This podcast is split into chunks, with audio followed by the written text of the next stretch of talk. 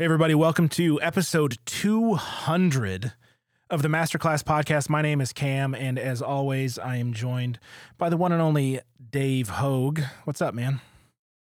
Yeah, we also have some other guests with us. today. We we do have some special guests with us today because it is our 200th. Ep- I, that's still I don't know how that happened. 200 episodes. Uh, Dave, who you got with you today? I have um, my son-in-law Shay with me, and um, I think very highly of him. uh, he is going to um, tell us more about himself and, and what he what he does with his time. Um, but um, yeah, they've been married for about two years now, a little over two years, and glad to have him in the family and appreciate the fact that he's willing to uh, do things like this with his father-in-law. So Yeah, well, it's pretty cool to have a father-in-law that does a podcast. So that's cool. Welcome to the show, Shay. Thank you. Happy you're here, man.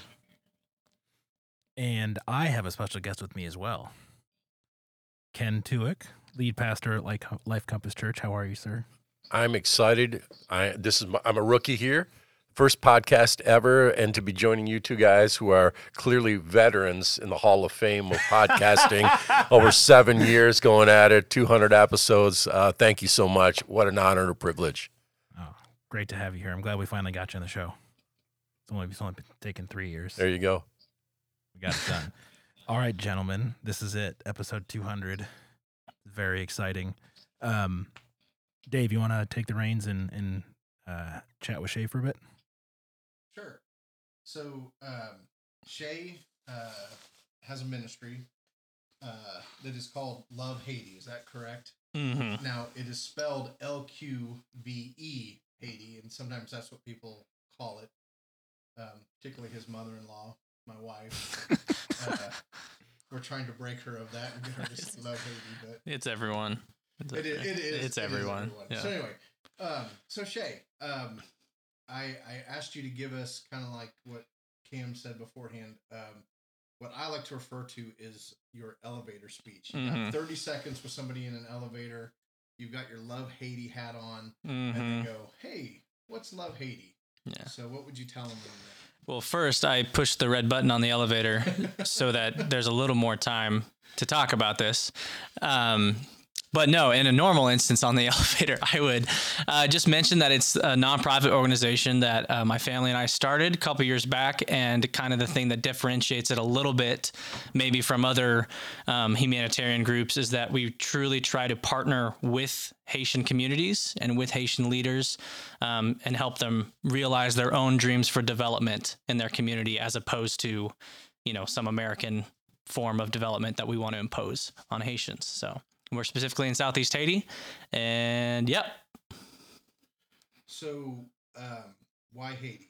Why did you go? yeah. So the Haiti origin story, and also with the LQVE piece with the Q. So my sister visited Haiti for the first time back in 2012, and she came home. This is my older sister Quincy. She came home and then uh, was just talking to her family about Haiti. She fell in love with the place. She tried to go back once, but got snowed in. Um, on the on the route to Haiti, and then unfortunately in 2015 she passed away. So um, kind of in a sense, this first trip in 2015 to honor uh, her life a little bit, we as a family went to Haiti and went to the same community she went to, um, met a lot of the same people that she met. And then, honestly, from that one trip, it just kind of exploded into this, um, you know, huge relationship where we have made all these Haitian friends and we wanted to partner with them and and help them uh, through life. And so fast forward now seven years, and um, here we are doing what we do. And so yeah, the LQVE, the Q, um, that was because my sister's name was Quincy, um, and so we plugged the Q into the word love there. And then in more recent years, for professionalism's sake, we've just kind of started pronouncing it Love Haiti because it was confusing for people to go Laquiv or spell spell out the whole name. So yeah, we're we're Love Haiti, uh, currently spelled L Q V E Haiti, but uh, that's a little bit of our origin story about how we got connected to Haiti. Cool. So I know one of the things that you did recently was kind of put together a snapshot of some of the things that you accomplished in 2021 uh, could you share kind of an overview of what Yeah. what the highlights were in 2021? Yeah. So the highlights, it's always easier to talk about the quantitative things, which is unfortunate because, on, in my opinion, the qualitative stories are the things that really matter and the really great pieces. But it's easier to get across information through the numbers. So, so yeah, last year um, we kind of say our little motto is that we help Haitians help Haitians um, through education, healthcare, recreation, and wealth creation. Um, so, kind of using that as our model. Last year, you know, we saw a couple thousand. And when I say we, I'm actually talking about our Haitian family who really runs the show down in Haiti. Uh, we saw uh, over 2,000 patients. Uh, we helped over 4,000 people get access to running water for the first time. We kept a elementary school from closing. Um, you know, a couple hundred uh, microloans were given out to community entrepreneurs and families. Um, and overall, in our seven years of existing, it was our biggest. Um, in, in terms of impact, our biggest year yet, which is great. Part of that kind of sucks because part of the year was a we had a big part of the reason we had a big impact was because there was a presidential assassination and an earthquake and a tropical storm and a migration crisis. So people uh, gave to us, you know, because we were responding to all of these things. Um, but yeah, that's a little bit of a snapshot of what we did last year. And again, um, our focus always is that we are helping Haitians develop Haiti and develop uh, and help other Haitians develop their own communities. So all of those stats, uh, none of that would exist uh, with with just me. Uh, I'm just kind of the guy in the U.S. that does some of the coordinating. So it's all it's all Haitian. Very cool. So, um, one of the things that I will ask Keem to do that I'm sure you're good with is we'll put a link in the show notes to where people can give to Love Haiti. And if somebody is so inclined, I'm sure you guys would be very appreciative. Oh, we'd be very appreciative. Yeah. Anybody could do there. Mhm. And um, just uh, real quick, what, how, how would you, if people are wanting to pray uh, for your ministry in Haiti, um, what would you recommend, or, or maybe even just request of them hmm in terms of prayers? Yeah, I think it's pretty general right now. Um, the the political and security situation in Haiti has been uh, very bad for the last two years, and uh, even though we're still doing what we do and we're able to partner with communities, it does make it a lot harder. And not only that, it's just kind of a whole country that's um, seems like on the brink of uh, just going going crazy because of how much instability there is in in the government. So above all, I would encourage people to just pray for Haitian leadership, um, like from the top down, from the you know top prime minister position in the government to the locals that we interact with, uh, praying for uh, Haitian agency and leadership. I think is the most important thing right now for anyone involved with Haiti. Cool. Yeah. Well, thank you. hmm Thanks, Cam. I'll throw it back to you. Yeah, I gotta be honest. I I knew like one tenth of all of that, so this was very illuminating for me as well. all I knew was like Shay does some cool stuff in Haiti. That's what I knew. So this was uh, pretty eye opening to hear one the lo- longevity of it, but also the uh, the impact that you guys are having. Um, so thanks so much for sharing that with us. I appreciate it. Of course, yeah. Ken, Yes. let's talk Life Compass, my man. Uh, so man, where to start? I guess okay. So we're a church, Absolutely. but I I think wha- there are a few things that make Life Compass quirky in a good way. Uh, so maybe could you maybe share a bit about how our church emphasizes arts and music and community outreach and, and sort of how that actually wound up leading into Right. the church Yeah, itself? so uh, quirky, uh, eclectic group of people, and usually that usually represents artists. Even though I'm not an artist at all, but I've preached a sermon that, that literally said that we are all artists in one way, shape, or form. If that's playing an instrument, or drawing, or just a creativity that we get from God our Father. Uh, been doing ministry for over 30 uh, plus years here in, in this community in uh, the city of Kankakee. I left for a couple of years and went to Greece and uh, served as a missionary over there with my wife and I. And, and we had two young children at the time, and we have four at this point. When we came back from Greece, we desired to continue doing ministry in this community in the city of Kankakee.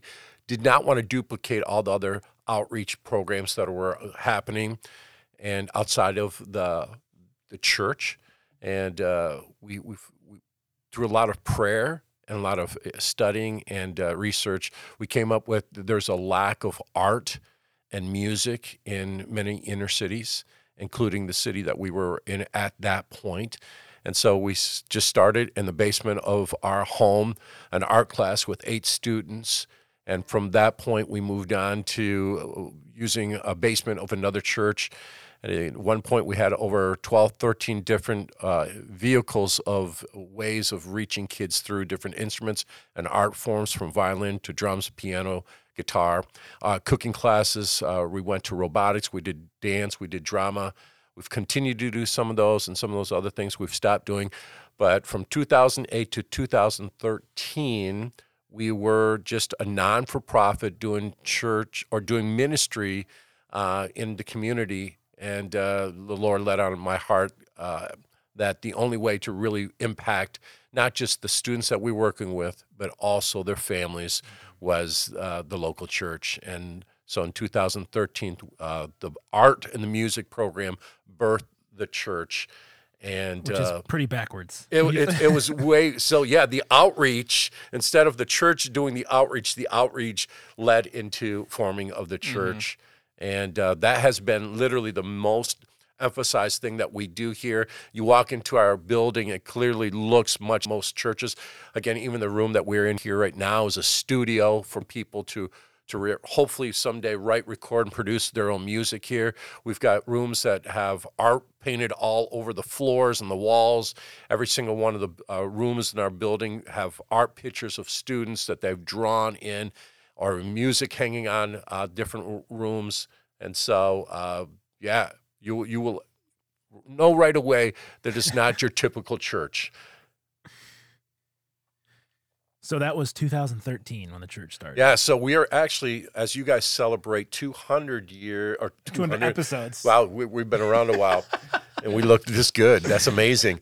Uh, but as you celebrate seven years of doing this, uh, we're actually this month, March, uh, we start our ninth year of the church actually being founded and planted from the music and arts program. What is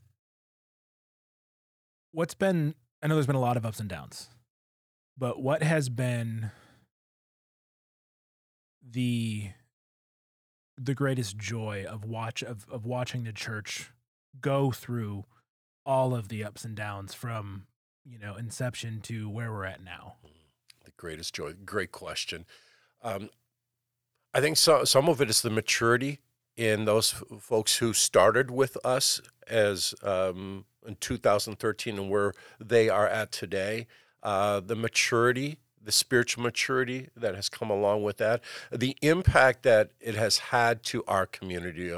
Um, because we always want to look outward focused and that we are recognized and known for what we do in this community with the music and the arts, and that we're authentic about that. I think I think that's the greatest joy. I, I mean, um, question is always asked if, if your church shuts down today, would it impact your community? And I think our, our community would be impacted if we close our doors today. Negatively impacted, not Absolutely, right, right. Cool. Well, Dave, should we should we tell them about our surprise? Okay. Uh, can I get a drum roll, please? No? Okay, great. So, all right. So here's the deal. We've been doing this for a while, Dave and I and we have accrued some small monies over the seven years, and we thought it's the 200th episode. Why not give $200 to two of our favorite people and ministries? So, Shay, we're going to give 200 bucks donation to Love Haiti, and wow. we're going to give awesome. 200 bucks to Life Compass. Oh, well, wow. What a blessing. As a way to uh, just celebrate that. Um, two dudes talking to microphones and people have given us money for reasons we're totally that's uh, awesome we don't know why um, so we thought we would we would take that and um, i know it's not earth shattering money but it's it's something that we wanted to do to encourage you guys wow thank you what a blessing so, so are you guys giving two hundred dollars to two hundred people, or uh, well, no? When I said small amounts of money, I wasn't kidding. Yes, two hundred to two people. so we will, we will, uh, we will get that uh, to the right people. Um, but we just wanted to say thanks for being on the show with us. Thanks for doing what you do, um, and for you know Ken for being a good friend and a good leader. Um, and then I I assume Shay's a good son-in-law because he's on the show. So, but great. So And you know what? Can again, I I, I don't t- make this lightly. Oh, It is an honor, honor because you guys have journeyed seven years together to do this, and a lot of people after just a couple of episodes saying, you know what, uh, it's just not going to work out, and you guys have figured it out in spite of how life has sometimes changed over these years, and Little that bit. you guys are still doing it. That says a lot about you guys, and honored to be able to uh, celebrate this day. And I would say Shay probably feels the same way as well. I, I definitely echo the entire sentiment there for sure. Well, you guys are very kind. Uh, shall we? Uh, let's change subject real quick. It's uh, it's Lent right now. Easter is what six weeks away now, ish.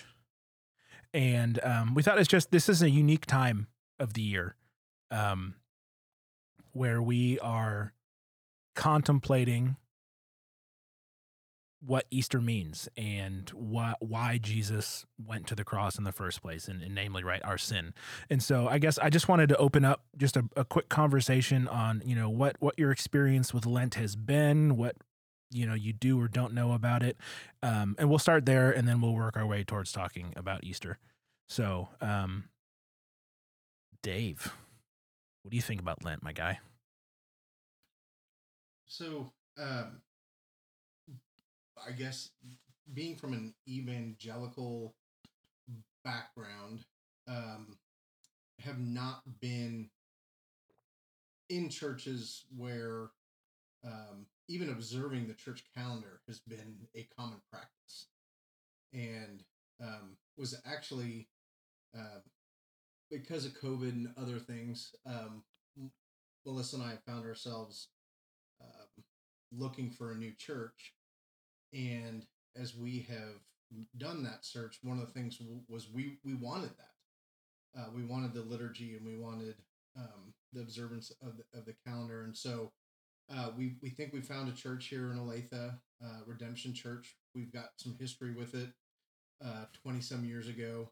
Um, but one of the things that that we just did was um, attended an Ash Wednesday service uh, last uh, Mm-hmm. week ago, and having been in full time ministry, having worked for several churches, uh, I do. I, I, think this is this is correct, but it was the first time I experienced an actual Ash Wednesday service, and um, they did they did ashes on the forehead, and we spent some time um, contemplating our mortality and that you know we we from ash we come from ashes and to ashes will return and so um i think my story is somewhat common right now that you're seeing people who maybe grew up in the church in the evangelical church that didn't practice liturgy in the church calendar kind of seeking that out and looking for that looking for church Yeah. to be like church and so um I'll stop there. I can keep talking, but that's so that's that's that's where I'm at. Is I, I feel like I, I'm exploring this and just kind of becoming aware of a lot of things that maybe I knew but um, didn't embrace, didn't fully understand.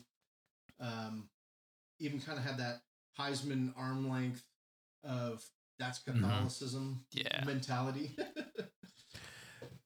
Yeah, So, and, yeah, and you know what? Uh, I would say that's cl- you're you're speaking my language at this point. Uh, uh, Again, pastoring a church going on nine years now, but also been a part of a Protestant uh, faith uh, my whole life. Um, I grew up around a Catholic community uh, growing up in school, and always just knew that it was Ash Wednesday uh, because everybody had something black spotted on the forehead.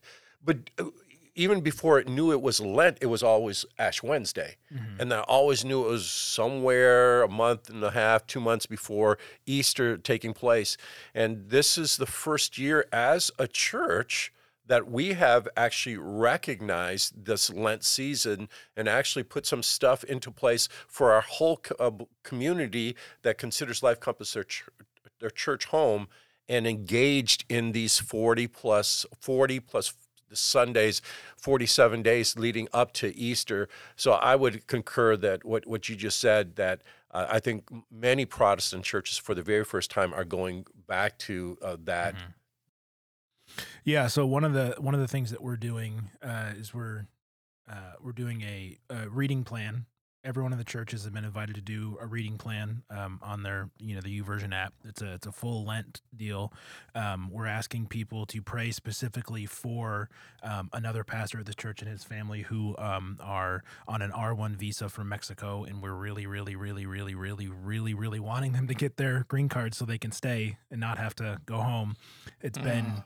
a years long process I Five mean, years. five years of them being here and not knowing and and so we're we're we're all in on on on trying to you know be in God's word every day um fasting or or or sacrificing something uh to encourage us to uh, reflect on what Christ gave up but also um to use that time to you know to redeem that time to to spend it in prayer or worship or, or study or, or or fellowship.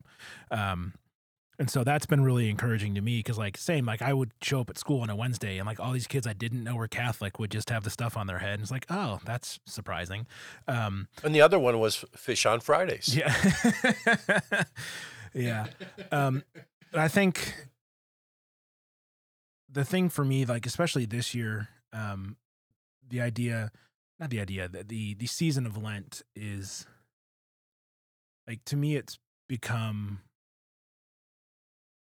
real i think for the first time in my life. Like I, always before it was like oh i'll just give up pop and then like three days later i'm drinking a mountain dew and not even realizing it you know? Like oh darn i guess i'll wait till next year. But the there's just uh, there's the gravity of it and and what it is leading towards and just the daily reminder to reflect on my sin and how you know jesus had to die because of my sin and then you amplify that by the billions of people that have ever walked the earth and to think that a perfect person you know god and man died in my place because of the decisions that i make um like there's just there's a certain gravity to that that is this year um landing in a very different way for me than than in previous years. Um and so i think one of yeah just it's a good thing i think for me um to really just have this extended period of time where i know like every day i'm to be reminded of my sin. And that sounds super like sad and it is because sin sucks and it had terrible you know repercussions but this leads somewhere right? This leads to easter which is the most joyous celebratory day that we get every year. And you know i've told ken's heard me say this a bunch christmas is overrated compared to easter. Christmas doesn't matter unless easter happens. Um and so i'm while there is that somber attitude of of acknowledging my sin and mourning my sin and and wanting to kill my sin and joining in the Holy Spirit in the process of building the the spiritual fruit, there is also this light at the end of that tunnel of Easter is coming. Easter is coming, and then we get to, with all of the self reflection of Lent, get to just rejoice in in the Easter celebration. So I'm excited and also mad at myself, but mostly excited. I'm also reading a good, a good book. It's called Journey to the Cross. It's a 40 day Lenten devotional by Paul David Tripp. I'll put it in the show notes for anyone that's interested, along with the uh, the Bible reading plan too, because it's never too late to start. Show notes is where all the goodies are at. Yeah, I don't have anything specific, uh, like anecdotally for myself to really speak on Lent, but kind of taking a more bird's eye view, which I think is what all three of you have touched on to some degree. But uh, you know, like looking back to, I don't know if it, if it was the uh, like the Second Vatican Council when the Catholic Church, you know, labeled Protestants as actual Christians or something like that.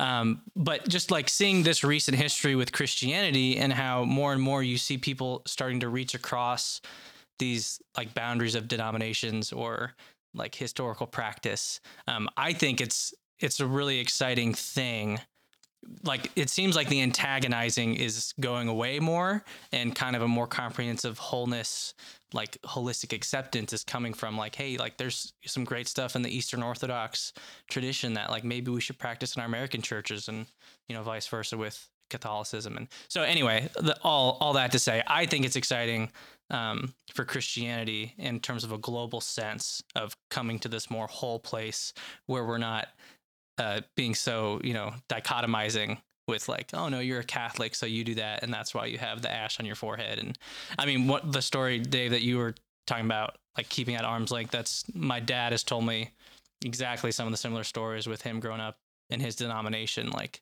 of just the the categories of no we don't do that because that's a lutheran thing or that's that's a catholic thing. As it as if like 100% holistically it would be wrong you know like any of those things are wrong or right um, anyway i'm just excited for i don't want to use the word syncret- syncretism because like too many people have negative connotations with that word but but just some of the colliding i think of the of the christian cultures and to maybe make something new and better for like this coming age of Yeah. Christianity. You know, I, I actually had to because I wasn't sure how how deep you guys go in this stuff. I'm like I, I I'm like I didn't want to look like the ignorant one, so I actually did some. I, I had to do some real history and saying, okay, so where did this start? Where did it where did it continue with with the Catholic Church, and where did it stop with the rest of us? Right and just on uh, hearing some words from John Calvin, where he's the one who, back in the 1600s, who literally said, "You know what? This is not. Where's this biblical? Where's this in the scriptures?" And and, and saying, "Hey, there's a lot of ritual here," and then walking away from that in the 1600s, and uh, so that was that was eye opening to me. To just the history, like you just said, um, of to to point back to and how how did we now come back to where we are at today? We're more Protestant churches than ever, and I again. I've recognized over the last probably t- uh, 15 years, maybe even 20 years, other Protestant churches in our community started at least talking about what well, I'm giving up this for Lent. I'm giving up pop. I'm giving up candy bars or sugar. And I'm like, oh, that's interesting. Where's this all coming from? Well, and yeah, there's there's been a trend specifically with like folks my age ish from when we graduated college in the you know the the first decade of the 20th century or 21st century sorry forward of of really wanting that more high church Right. sort of feel the liturgy the creeds singing hymns the the assumed depth that comes with that which is there but also can't be you know like i i was at my grandma's funeral uh, and she was very catholic and everyone was just reciting these things for the 10,000th time you know? Um, but at the same time there is to dave's point earlier and to lots of the conversations that you and i and, and the staff have had about the value of the church calendar and the cadence that it provides and the link to history that there is and and all of that i think there's there are pros and cons to to you know denominational traditions in certain senses but the, the concept of liturgy works across centuries and millennia because the focus is on constantly going back to scripture and em- embracing the historical connection we have not just with the people that we're worshiping with in the same building or in the same country but the people that have worshiped the same god for 2000 years beyond. So it's there's there's definitely an appeal there uh, and i can you know it's it's a trend that has you know been weaving its way through protestantism for the last you know 20 years almost on a more popular scale i would say. But all good stuff. Should we talk about easter for a second fellas? Sure. Um dave what's your favorite color easter egg? What's my favorite i don't know. I feel like i need to lighten the mood. We we said lots of fancy words. Like we're, we're I was like mixing dyeing mind and green and Mm. blue together. like, There you go. teal egg. Speaking of syncretism, jeez. So, do you guys have any like fa- Purple. purple? Oh, yeah, purple. Okay. Periwinkle or lavender or just Lavender. Okay, I there guess. we go. Very good. um just Easter any Easter traditions that you guys had either growing up or stuff that you've initiated with your families now? Um cuz like I know Christmas, right? You, everyone decorates their house and you've got like office Christmas parties and church Christmas parties and but like Easter seems to be a little more s- contained to like a lunch or a dinner. So I'm just curious like what what your experience has been with Easter as a holiday, be it, you know, tradition or at church or anything like that.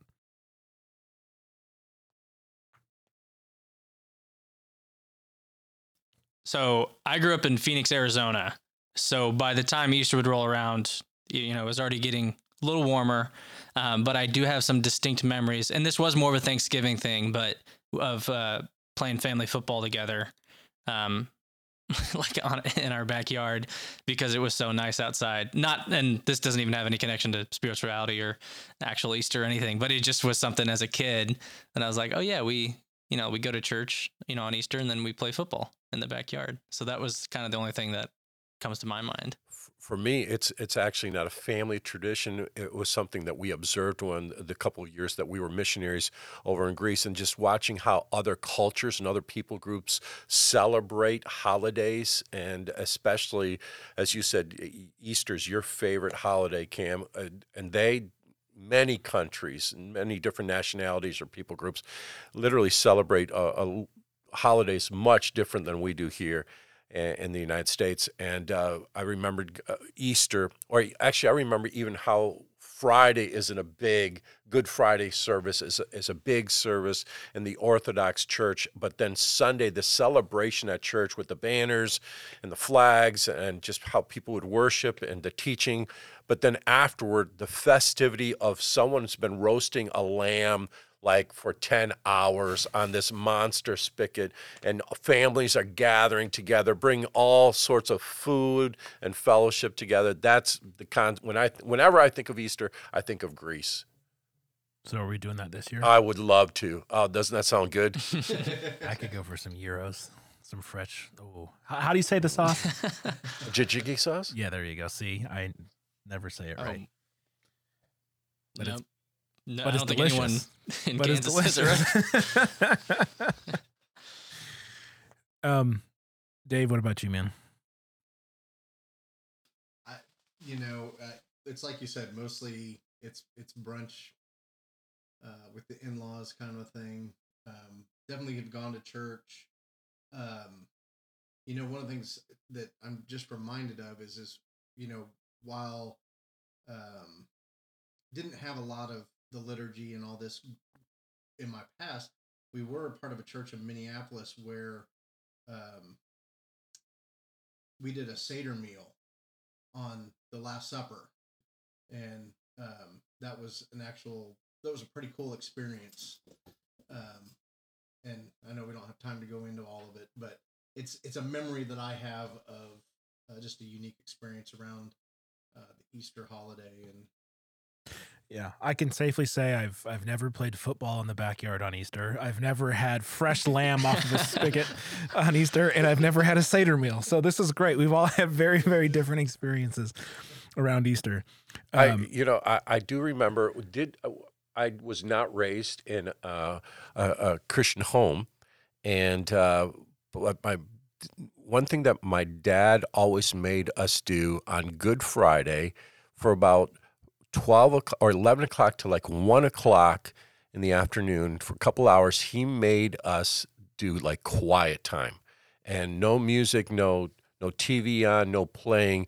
And it was always interesting to me. He was raised with a little bit of a Lutheran background, but even in his non faith, he mm-hmm. felt something needed to be done on a day like that. But that's one of the only things I remember about him recognizing or acknowledging any kind of faith component to his life.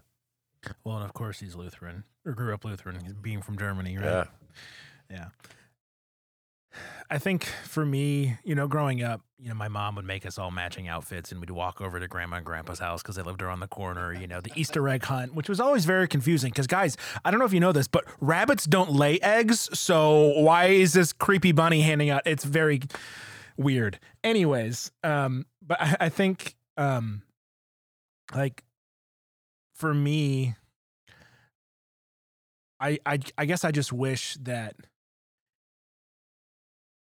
growing up for me that Easter had more of a um a runway like Christmas does. Like, you know, Halloween happens and then there's Christmas music for 2 months and lights and parties and this and I guess that's what Lent is, right?